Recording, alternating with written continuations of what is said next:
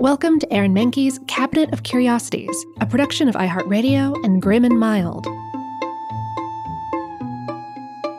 Our world is full of the unexplainable. And if history is an open book, all of these amazing tales are right there on display, just waiting for us to explore. Welcome to the Cabinet of Curiosities.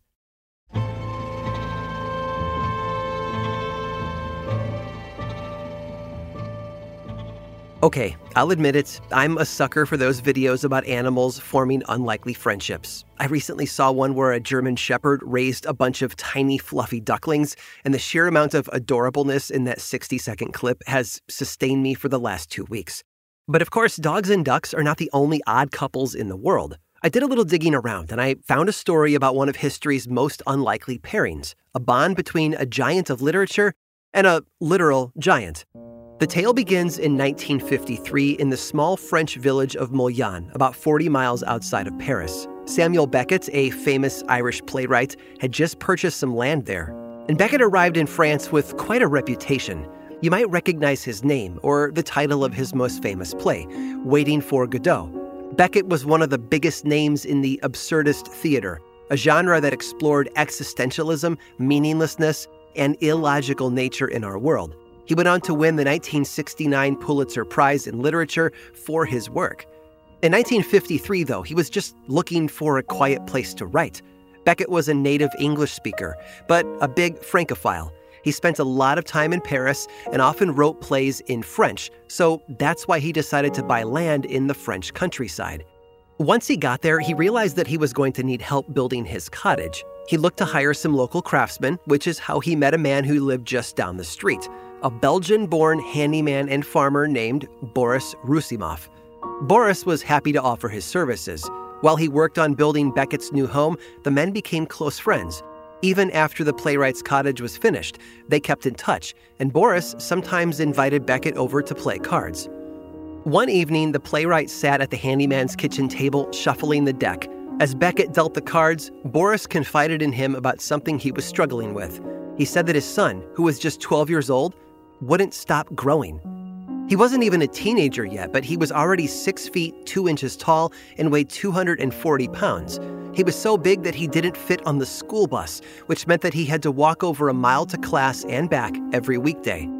And Beckett immediately offered to help. He said that he drove a convertible. If he rolled the top down, there would be plenty of room for Boris's son in the passenger seat. From that point forward, Beckett picked Boris's son up for school each morning and drove him home each afternoon. This went on for two years until the younger Roussimoff quit school at the age of 14 to work on his dad's farm. Over the next few years, Boris's son just kept growing. When he turned 18, he was 7 feet 4 inches tall and weighed over 500 pounds. As you might imagine, he was a huge help around the farm. It was said that he could do the work of three men all by himself, but after four years of manual labor, he wanted to move on and it's hard to blame him. Boris's son knew that his size made him unique. He dreamt of doing something big, no pun intended, like maybe working in showbiz. So around 1960, he packed up and he moved to Paris. There, he landed a job as a professional wrestler. After establishing himself in France, he moved to the United States, where he joined the Worldwide Wrestling Federation. He quickly became an international star, but his fame went beyond the ring, too. He also appeared in movies, most notably the 1987 classic, The Princess Bride. You see, Boris's son's name was Andrei Roussimoff, better known as Andre the Giant. While on set for The Princess Bride, Andre talked about Samuel Beckett driving him to school. It struck his co stars as a bizarre connection. They asked Andre what he and Beckett would talk about. I mean, you'd imagine the Pulitzer Prize winning playwright and a future wrestling star would have plenty to discuss, right? Well, Andre said that their conversations were curiously limited. They never mentioned theater or wrestling or existentialism. All they ever really talked about was the game of cricket.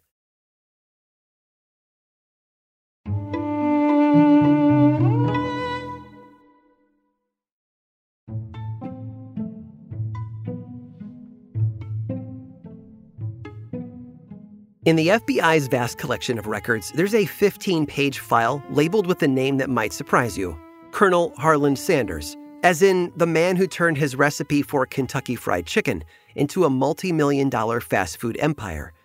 Now, you might be asking, how did the founder of KFC end up in the FBI's radar? Well, the story is a curious one indeed. We'll start at the beginning. In 1890, Sanders was born on a farm in Indiana. His early years were marked by struggle. His father died when he was six, and his mother had to work multiple jobs to keep the family afloat. As the oldest of three children, Sanders was forced to step up. He started working on the farm and cooking meals for his siblings at just seven years old. I know this sounds like a setup for his future career as a fried chicken salesman, but the Colonel's path wasn't that simple. He had a long way to go before becoming the white haired chef we know today.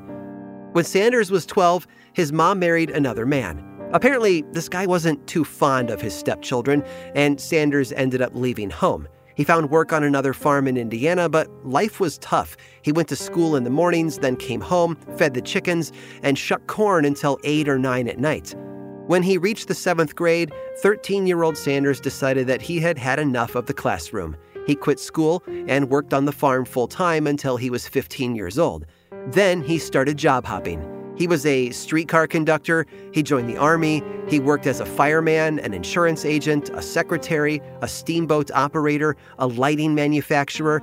If there was a job to be done, Colonel Harlan Sanders would do it.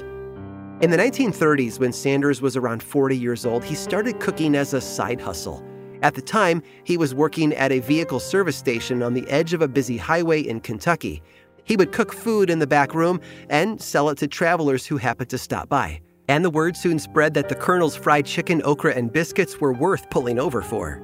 Seeing this as his newest job opportunity, Sanders quit the service station and opened up his own restaurant, the first ever KFC.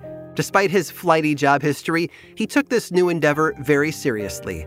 A later profile in The New Yorker outlined his goals, saying that the Colonel wanted to create, and I quote, fried chicken so golden and delicious that it will bring tears to the eyes of a grown man.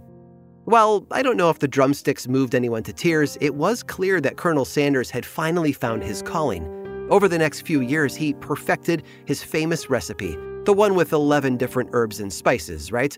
Then, for about two decades, he focused on expanding his business and establishing franchise locations.